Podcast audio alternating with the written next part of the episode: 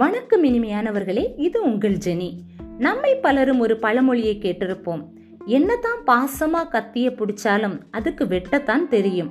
அதுபோல் நாம் எத்தனை நல்லது செய்தாலும் சில மனிதர்களுக்கு நம்மை வெறுக்க மட்டுமே தெரியும். சமூகத்தில் உலவும் அவ்வகை மனிதர்களை மிஸ் ஆந்த்ரோப் என அழைக்கிறோம். சரி நேயர்களே நம்ம இன்னைக்கு மிஸ் ஆந்த்ரோப்பி பத்தி பார்க்க போறோம்.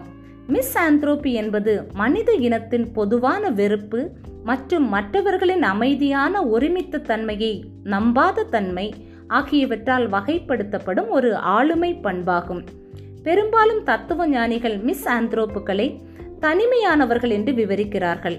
அவர்கள் ஒரு குறுகிய வட்டத்திற்குள் அவர்களை புரிந்தவர்களோடு வாழ பழகுகிறார்கள். மிஸ் ஆந்த்ரோப்பி ஒரு மனநல கோளாறாக கருதப்படுவதில்லை. இருப்பினும் அது எல்லைக்கோட்டு ஆளுமை கோளாறு அல்லது மனச்சோர்வு உள்ளவர்களுக்கு இருக்கும் ஒரு பண்பாக இருக்கலாம் என கருதப்படுகிறது. ஆனால் மிசாந்த்ரோப்பி சிறந்த மன ஆரோக்கியத்திற்கான அறிகுறி அல்ல. இவர்கள் மனித குலத்தின் மீது அவநம்பிக்கையுடனும் தன்னை சுற்றி இருப்பவர்களை காரணமின்றி காயப்படுத்த வேண்டும் என்ற நோக்கத்துடனும் வாழ்பவர்கள். இது அவர்களை தீராத மன அழுத்தத்திற்கு இட்டு செல்கிறது. உலகத்தை பற்றிய உணர்வுகள் அவர்கள் நல்வாழ்வை பாதிக்கும் என்பதற்கான சில அறிகுறிகளை இப்போ சொல்றேன்.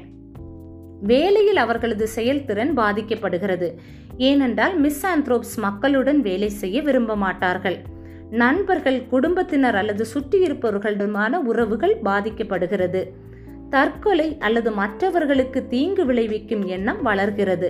இப்ப மிஸ்ஆந்த்ரோப்ஸ் என்னும் வெறுப்புணர்ச்சி உள்ளவர்களுக்கு அதிலிருந்து விடுபட சில வழிமுறைகளை சொல்கிறேன் மனித குலத்தின் மீதான வெறுப்பு என்பது நீங்கள் வன்முறையாளர் அல்லது கெட்டவர் என்ற அர்த்தம் கொண்டது அல்ல. நீங்கள் மனித குலத்தின் மீது வருத்தம் அடைந்தால் உங்கள் பார்வையை மாற்ற அல்லது நேர்மையான எண்ணங்களை செய்ய நிறைய வழிகள் உள்ளன. செனேகா த யங் ஒரு ரோமானிய தத்துவ ஞானி அவர் தன்னோட தத்துவத்துல நீங்கள் மனித குலத்தை வெறுக்கிறீர்கள் எனில் உங்கள் புருவத்தை தலைகீழாக மாற்றுங்கள் என்று சொல்றார். என்ன புரியலையா? மனிதனின் தவறுகளுக்கு புருவத்தை சுருக்குவதற்கு பதில் ஆச்சரியமாய் புருவத்தை உயர்த்தி சிரிக்க வேணும்னு சொல்கிறார். இப்படி செய்வதன் மூலம் உங்கள் வெறுப்புகளிலிருந்து நீங்கள் வெளிவரலாம். எதிலும் எதிர்மறை பண்புகளில் மட்டும் கவனம் செலுத்தினால் அந்த விஷயத்தை எதிர்மறையான வெளிச்சத்தில் மட்டுமே பார்க்க தொடங்குவீர்கள். இதற்கு பதிலாக நேர்மறை பண்புகள் மற்றும் சாதனைகளில் கவனம் செலுத்தலாம். ஆர்த்தர் ஸ்கோஃபன்கர் இசை மற்றும் பொழுதுபோக்கு நிகழ்ச்சிகள் உங்கள் கவனத்தை திசை திருப்பும் கருவிகள் என்று நம்பினார். மனிதகுலம் உருவாக்கிய கலை கலாச்சாரம் அல்லது கண்டுபிடிப்புகளிலிருந்து நீங்கள் மகிழ்ச்சியை காணும் பொழுது மனித குலத்தை வெறுப்பது கடினம் என அவர் கூறுகிறார். அன்புக்குரியவர்களே மனித குலத்தின் மீது மீண்டும் மீண்டும் விரக்தி அடைவது இயல்பான ஒன்றுதான். உங்கள் அன்பானவர்களிடமோ உங்களை சுற்றி இருப்பவர்களிடமிருந்தோ குறைகளை மட்டும் காண்பது எளிதானது. ஆனால் அவநம்பிக்கை மற்றும் வெறுப்பு உங்கள் மனதை உங்கள் ஆரோக்கியத்தை உங்கள் நடத்தையை பாதிக்கும் என்பதில் மிக தெளிவுடன் இருங்கள். இந்த மன விஷம் உங்கள் ஆன்மாவை மாசுபடுத்தி உங்களை சுற்றியுள்ள அனைத்து உறவுகளிலும் ஊடுருவும். இது உங்கள் நாட்களை இருளாக்கும். கார்டிசால் மற்றும் அட்ரினலின் ஹார்மோன் ஒருவரை வெறுப்பதனால் அதிகம் சுரக்கிறது.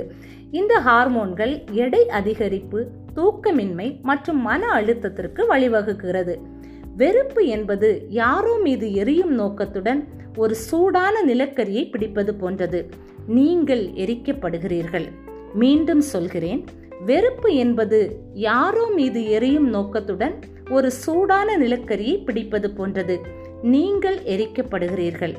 இனிமையானவர்களே உங்களை மற்றவர்களோடு ஒப்பிடாமல் நேர்மறை சிந்தனைகளை உருவாக்கி மிஸ் ஆந்த்ரோப்பிலிருந்து விடுபடுங்கள்.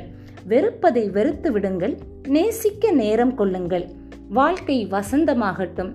மீண்டும் இன்னொரு பதிவுடன் உங்களை சந்திக்கும் வரை காத்திருங்கள். உங்கள் நலனில் அக்கறை கொண்டிருங்கள். அன்புடன் ஜெனி.